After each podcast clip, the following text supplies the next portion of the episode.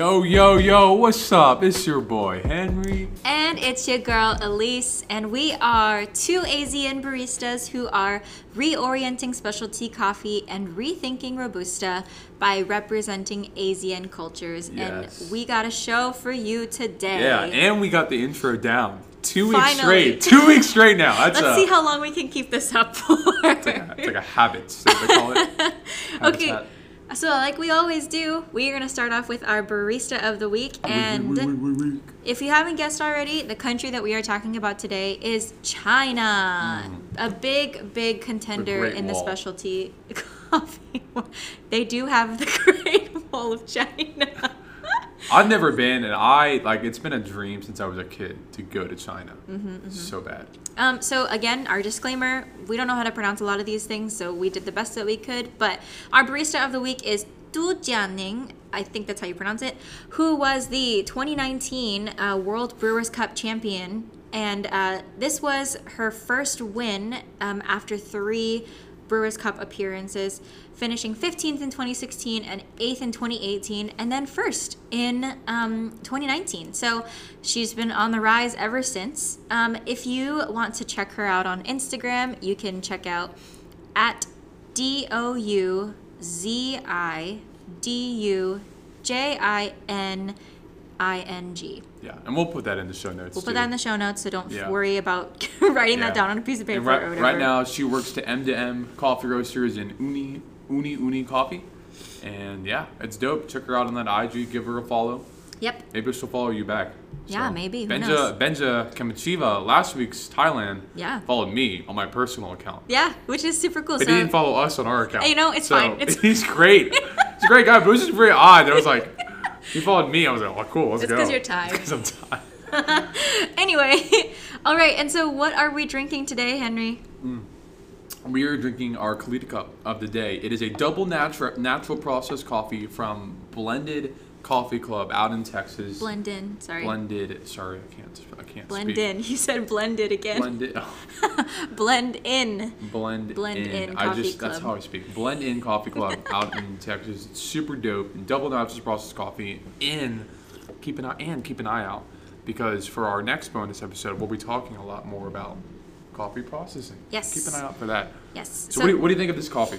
This coffee is really good. So they have two coffees that are grown in China. Um, they're both called Meizi, which is actually the name of their coffee farmer. Um, or sorry, the name of the uh, woman who owns the coffee farm. And so Meizi, um, according to their website, uh, so again owns the coffee farm. She is a second generation coffee farmer in Yunnan, China.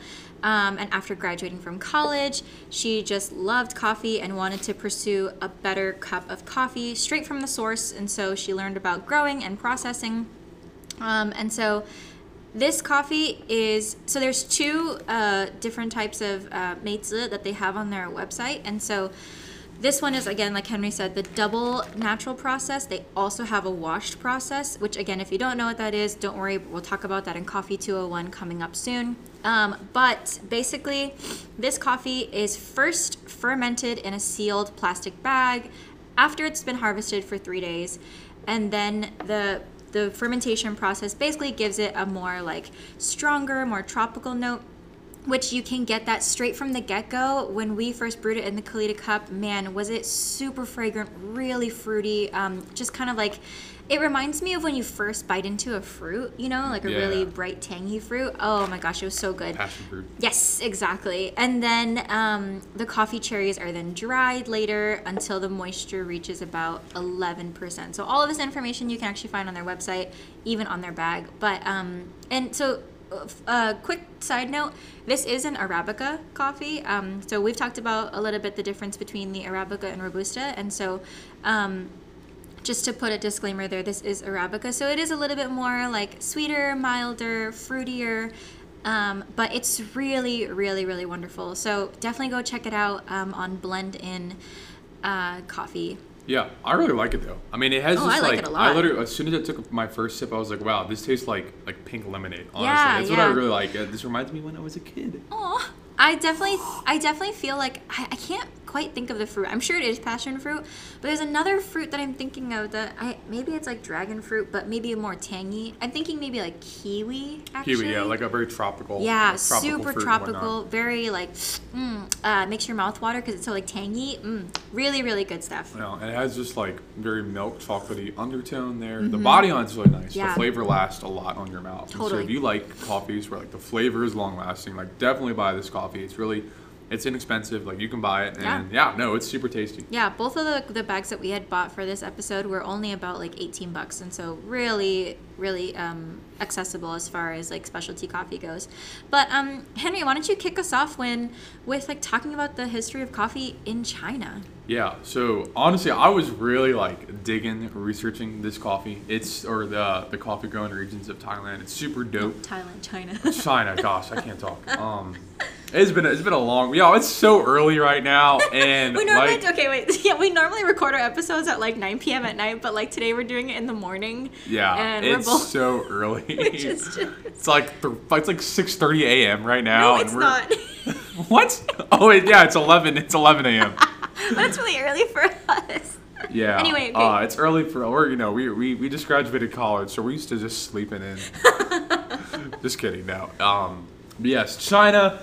So like other Asian countries, they, they had a later start when it comes to the specialty coffee movement, which is honestly kind of dope because now they have like the time to, to get better and get to where you know they they want to be. but the main coffee growing region in China is the Yunnan province, located in the southwestern part of the country. And this is what's super cool about it is that a couple years ago, or um, back in the 1980s, a French missionary is actually the one who brought them coffee.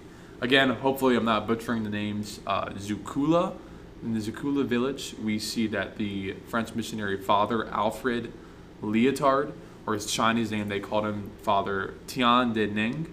He preached in Dali, um, but coffee was not available in China yet. And so this French missionary who had oh so enjoyed coffee, he actually brought coffee trees near near the village, and he taught local villagers how to grow and drink coffee, which is super cool because when we compare that to like we looked at a couple weeks ago in like Vietnam, where it was like slavery, right? Uh, Mm, yeah, very, very, basically. no, slavery, slave labor. Now, this was just a very uh, different circumstance because we see that hey, it was actually a missionary who, who came to who came to China to, to preach, and he was like, hey, I want to show you guys something really cool, Yeah. and he showed them coffee. Yeah. Well, and also too, like China, still to this day, actually, is very tea dominant. Like Yeah.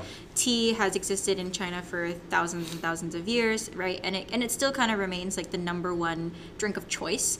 Um, but like Henry, Henry said, coffee is a relatively new thing to China, and and not to say that like they don't know much about it. They actually have a really great growing specialty coffee scene in China.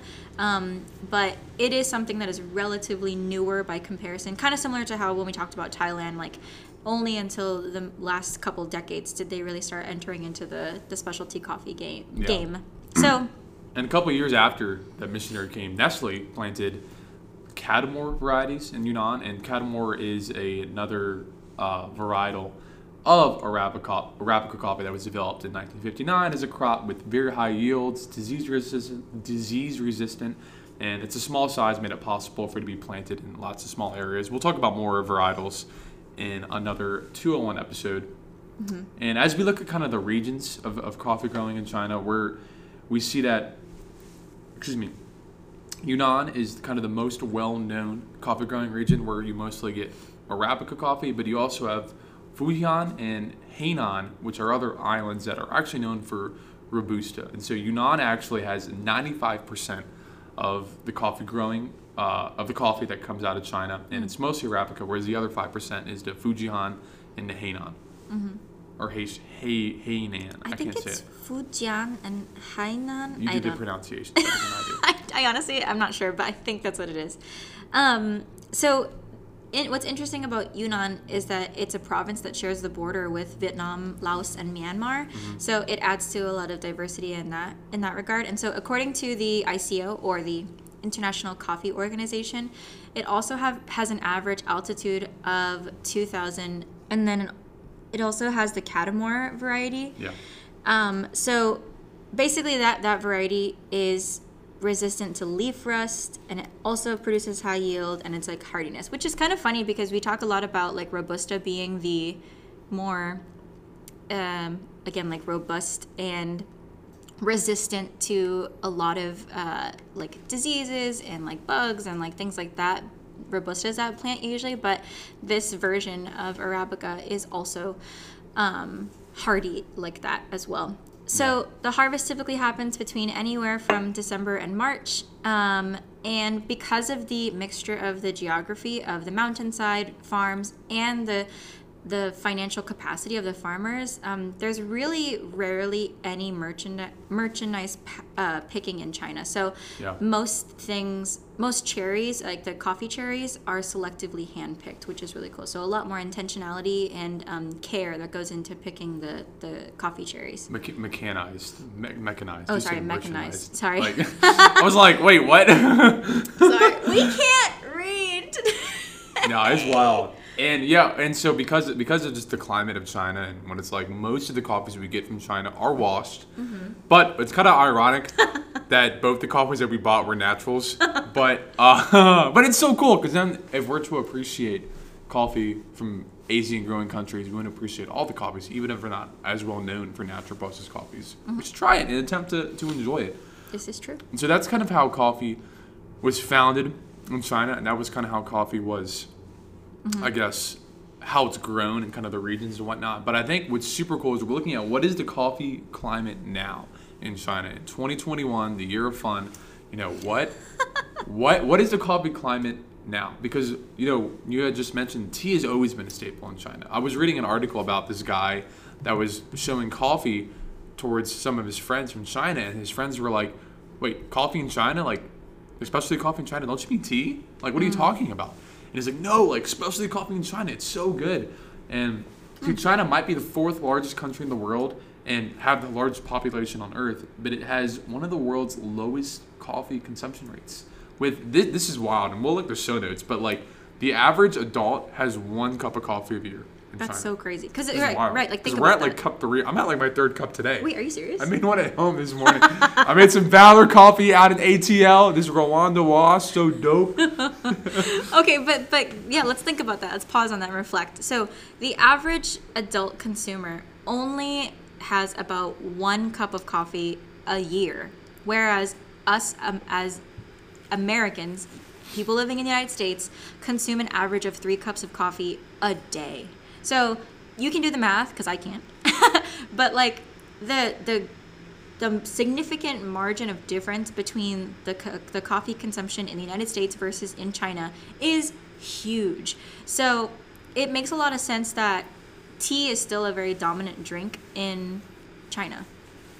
Yeah, and why that might not sound promising, the coffee consumption rates in China are growing at 30% a year compared to an international rate of two. So for producers and roasters looking to enter an untapped market, is it is it even worth it? You know, is what it hmm. comes down to. And so honestly, as we did research, despite most adults, and I want, to be very clear, adults like over the age of 30, because we'll see that the young millennials have actually mm-hmm. helped impact the specialty coffee movement in China. But most adults, like if they're if they're not really buying into coffee, if they're not really getting coffee, and they're just drinking tea, is it even worth it to invest in specialty coffee for a young entrepreneur to start a shop in China? And we'll see, it actually is. So as we look at the history of coffee in China, Starbucks first opened in 1999 in the China World Trade Center in Beijing and uh, another coffee shop called Luckin Coffee. That's another kind of coffee chain started opening up in in China. And so, what's super cool about China is that like they have, they have an obsession with chain places, like chain restaurants. Does that make mm-hmm. sense? Yeah. Which like obviously in America we, we we do too, but for some reason like people in China love Starbucks and like or like not necessarily or not love Starbucks, excuse me, they love chain places. Like KFC, I was like doing research. For some reason KFC is like a big thing in China. Do you like KFC, Elise? I love KFC. um, yeah, so like right now, Starbucks owns over half of the share of the Chinese coffee market. So between 2017 and 2018, Starbucks' revenue almost doubled, and it was estimated that a new Starbucks store would open every 15 hours in the country. Which is weird. I like I still couldn't grasp that.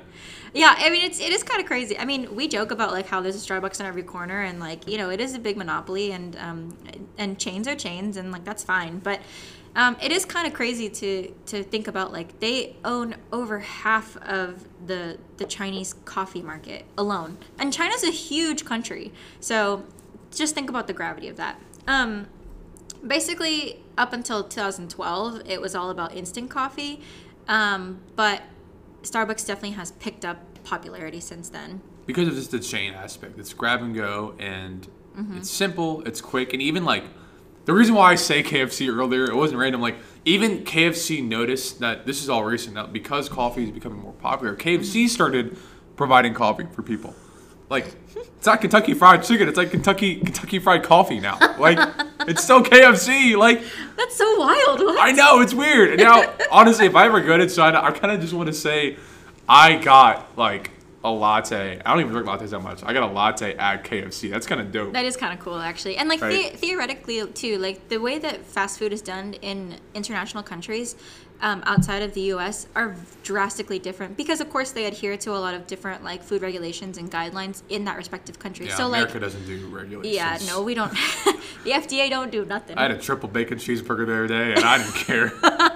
But the thing too is like I've only ever been to Europe, which I feel very blessed to have stayed at. But even like I went to a KFC in Paris one time, and like Oh, the KFC in Paris is honestly like quality wise so much better than the one in the United oh, States. oh yeah, I went to a McDonald's in in Rome a couple years ago, and it was just like, what? yeah, yeah. So I felt healthy. I, I felt good about myself so afterwards. like you i can't even imagine like the the quality of coffee that kfc in china is probably producing it's, it's honestly probably significantly better than like i don't know the the quality of like the gas station coffee here in the united states but anyway so from 2008 and 2018 the Chinese coffee consumption definitely increased. And so this is where Henry was talking about. The millennials, that generation of um, Chinese millennials were who were born between 1981 and 1996 they make up over a quarter of china's population. And they also account for over half of all luxury goods purchased. So all of the chinese millennials are purchasing all these luxury goods and they also hold interestingly enough two-thirds of all passports Dang. So- That's just a random fact. That's it's a really cool. random fact, but it's actually it makes it makes a lot of sense, right? So, lot well, a lot more traveled, um, just like has access to more experiences, uh, and so this group of millennials have a higher disposable income than the previous generations, and so therefore they can afford a luxury like a specialty cup of coffee. So really, it was the millennials that are bringing in this wave of specialty coffee, and um, basically like introducing the value Yeah. of it to mainland China. which is super cool. And so as I was like looking at the millennial aspect, I think I think a lot of the rise of technology and access to technology has played and social media has played a part in this because the education system in China is very like they value it a lot, mm-hmm. right? Mm-hmm. And so these young millennials, because of China's value and emphasis on education, they emphasize university very like very highly, right? Mm-hmm. So these millennials, right?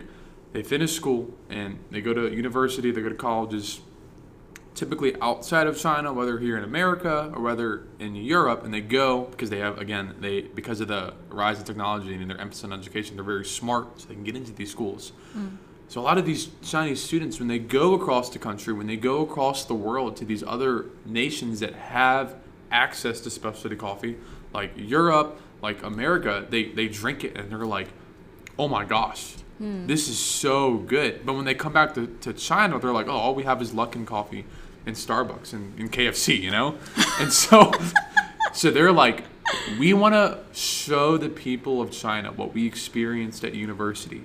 We want to show the people of China what we experienced in other countries that, that love specialty coffee, that are, I guess, more advanced, for lack of a better phrase, specialty coffee. We want to show the country this. So that's why the young millennials, they're the ones starting the coffee shops. They're the ones that are like, we want to introduce our country to specialty coffee and, and even inform people like, hey, we grow coffee in the Yunnan province. So why don't we like drink our own coffee here, you know, and, and have mm-hmm. spe- access to specialty coffee, which is so cool that like younger and honestly, a lot of young people play already play a big part in the specialty coffee movement. But Totally. it's cool that it's like they go out they experience something really good. And they're like, Yeah. let's bring it back to our to our home country. Yeah. And show people that, and that's why like the older people, again, they they prefer tea and they prefer maybe their one cup a year, Mm-hmm. but it's the millennials that have like brought it back. And also too like this is definitely like a generational thing as well. Like cross culturally, I think a lot of newer generations, younger generations, always bring some sort of like newness or spice to some age old traditions. You know what I mean? Make it spicy. I'm sriracha, Stupid. and you're But- Tabasco at least. No, what the heck, no. but um, it kind of just goes to show that like that just tends to be the general wave of Third the, wave. I gotta make a pun somehow. That was actually kind of good. But the idea, though, is that you, as time progresses, newer, younger generations, of course, are going to bring something new to the table. And um, in the case of China, it seems to be that the millennial generation brought this wave of like specialty coffee. So, some of the challenges that we noticed that are still um, kind of permeating China's uh, specialty coffee culture is uh, the idea of chains, right? The love of chain shops. So, right now, the numbers that we have, um, Starbucks has over 3,000 shops, and Luckin is hoping to have 10,000 by the end of the year. So, Oh that's a lot of chain shops that are in I wonder how many KFCs there are too. there's probably a lot, honestly, but that's an oversaturated market, right? Because Yeah. then it doesn't leave a lot of room for independent or um, these young millennials to open up shops. So, uh, buying local, like let's say you are in mainland China, like buying local from those shops really benefit um, those those roasters and those uh, specialty shop owners um, in such an overly saturated market like that. Um, and since the specialty coffee scene there is relatively new, farmers are still struggling to have a uh, virtually higher quality coffee. So Nestle actually is providing a lot of training to farmers, um, and according to the Yunnan coffee trainers. So there's a quote that says, um, how do I pronounce this word? Nascent, right? Yeah. It, it was the nascent processing classes introduced by Dr. Mario Fernandez with Torch Coffee Labs and the Yunnan Coffee Exchange in 2015 that really began to take things to the next level. Inspired by the new results we saw in our own coffees, we made the decision to ensure our core team and farming partners all receive the best possible training available. Many of our team are now Q graders, and our CEO is both a Q Arabica and a Q processing instructor, as well as being an AST with the SCA. So, Q graders basically are like think of the sommeliers of wine. They are the person who knows all the qualities, ins and outs of coffee. Excuse me. So, um, and we can go more. We will go more into that in our like coffee 101s, 201s series. But um, so all that's to say is that they are investing in the specialty coffee realm in China right now. Um, some notable shops worth mentioning in China are uh, OPS Coffee. Um, As opposed to UPS, OPS. so they are in Shanghai, um, and there's also Seesaw and Moon Coffee Roasters.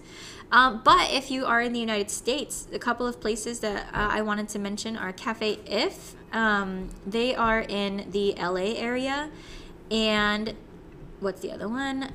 Cognizant, Cognoscenti, sorry, coffee, which are also in the LA area. Oh, they so look hip. I'm looking at their. I haven't seen their site yet. so one thing to note about the two that are in the states um, is that they are Chinese owned, but they don't necessarily roast Chinese coffee at the moment. Who knows? They might later on. Um, but that's just worth noting. Um, so maybe if you go check them out, you're still supporting Asian-owned businesses um, and Asian-owned, or I'm sorry, Asian-owned like roasters and um, baristas and specialty people in the coffee realm in the United States specifically. But of course, as always, if you guys know of any others, please let us know. We are only two people and we would love to have as much collaboration as possible. Also, if we misspoke on anything throughout the entire podcast, we are again doing our own research as much as possible, but um, you can check all of our resources in the show notes. But if there's anything else that we may have forgotten to mention Yeah. or that you know about the ins and outs of the specialty coffee world in China, um, DM us, shoot us a message. We are releasing our website soon, and so you'll be able to contact us through there as yeah, well. and we got some swag that's gonna be coming out. We got some out. merchandise coming out. Swaggy swag, you can go to fit, get that fit and drip. I'm looking fly for your Yeah. friends. It's gonna be dope sauce, yo. Can you tell that Henry likes to rap or I likes to do. listen to I, rap? I, I I like to think I can rap, but I can't. So That's not true. Actually, Henry Henry made this really cool rap that somehow mentioned all of our, our friends. But anyway, point is, so our last cup of the day is our Rabbit Hole Roasters um, Gui Ben. And I will say, like typically, like we were, we typically do like our last final call, last call. Yeah, last call. Last call. I forgot. I already forgot our thing.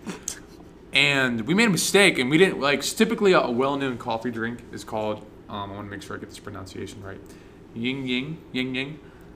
You your guess is as good as mine. Um, and basically, it's coffee and milk tea, which is really good. And I've had it before at in like at like cafes, like Chi- Chinese like restaurants or whatnot. But we both happened to order China coffee this week, and so we were like, man, let's drink, let's drink how it's intended to taste like, which is black, Mm-hmm. while adding cream and sugar. And so we are really excited to try this coffee. So this is from Rabbit Hole Roaster. You were saying Rabbit Hole Roaster. Rabbit Hole Roasters, Gui Ben. Um, it is uh, again a natural process. so even though most processed coffee in China is washed, we somehow happen to order the two natural ones. so we are drinking um, the Catimor, and then some notes that we got right away is super fruity. Um, I get this like fragrant. pear. Like the notes in the bag say uh, pineapple, pomegranate, and sugar, and so I get this like nice pear aftertaste to it. I actually get like more mango. Um, I think regardless though, really fruity. That's what you can expect from it. Um, we brewed this one on the V60 at the end, and uh, yeah, I mean it's really really good. And so one thing I also want to make note of too is that This is nice on the front end. So I really like this coffee. one thing I also want to note too is that um, some of the like traditional drinks that we wanted to go into, we know that there is a difference between like Hong Kong, Taiwan, Malaysia, etc. Like all of the, mm, I guess like I want to be careful to not misspeak on this, but like or origin, like they're all different subsects of, of China, and like yes, China's like the large country, but those specific cultures within are very different. So like, um, and and also if you guys want to shed light on this for us too, like I know I have a lot of friends who are from Taiwan or like Hong Kong, um, etc. So like if you want to help shed some light on like just the the cultural differences between them and so that we don't misspeak on them for future episodes as well like please let us know um, especially because both henry and i are like not really well we've mentioned what countries that we're from um, but we don't have as much connection to those countries as we would like so Yeah. um, please let us know at the end of the day but long story short rabbit hole roasters really great coffee it's also from yunnan um, yeah, from Yunnan and specifically from the Guibin region. Guibin. And Guibin, and it's really good. And so I'm reading their website right now, and so this is one of the two coffees from Guibin this year, and they intend to continue working with those farmers long term. They have a honey process one too. And the Guibin growing region is very remote. There's limited public transportation. Many locals have actually never been beyond the edge of the Wow. beyond the edge of the forest. And so, when the YCT, which is the Yunnan Coffee Traders, introduced coffee to the region five years ago, none of the coffees, none of the farmers had ever tasted coffee, as we kind of already talked about earlier. with, the exception of instant coffee of Yeah. And so, and after the first harvest in 2019, they brought freshly roasted coffee samples for farmers, and they told them, "Hey, try this coffee; it's amazing." And they all really enjoyed it. And so, they didn't think it tasted bitter; it was tasty. And so, again, this is a very good cup of coffee. I love the fruity uh, aftertaste of it, and like I said, I really like this pear. I really Mm-hmm. Yeah. like pears, as you can see. You said you got mango on it. I got mango. I, I, I maybe something a little more acid. Wait, what? Acidic. Acidic, yeah. Acidic. I can't speak. A little more acidic, like the pineapple, probably. But um, oh, no, what? Orange. Orange is what yeah. I got. That's what I got at the beginning. I feel like it's like it's for me. I get that orangey taste, but I, I would say it's a little more like an orange peel, where it has Mm-hmm. this like zestness to it. And so, yeah, I, I really like this coffee. yeah, the body's really good. Both coffees are honestly really great. They're both from the same um, province, and so uh, I'm sure they probably weren't grown too far from each other. But um, regardless, though, like they're both really wonderful, really fruity and bright. And um, if you like those fruity coffees, like I, I would actually even say like similarly to, um, I might be misspeaking, but for me personally, like my taste, I like those fruitier Ethiopian coffees, and so like they're kind of similar for me. Actually, Kenyan specifically, like if you like those really bright fruity. Honestly, the first coffee we had, the uh, the, the blend in coffee, it tasted a lot like a Kenyan. And a lot of what the research did, a lot of people compare China coffee to like Colombia washed coffees. Like every website I read, like said it's like a Colombia washed. And so But taste is subjective, and so it all depends on you. And so whatever you like, hey, drink it's coffee the way you coffee. like. Okay. Henry. drink coffee the way you like it. coffee the way you like it. Don't listen to Henry. All right. Well, anyway, guys, we want to give another big thanks to um, Rabbit Hole and Blendin for um, their coffee. They're doing some really awesome work. Please go check them out. As always, and then of course, thank you to Uzu Han for letting us use his song Music. um, for his music, Uzu Sauce. And so, if you really wanted to go check him out, he's a great Korean American rapper based out of ATL.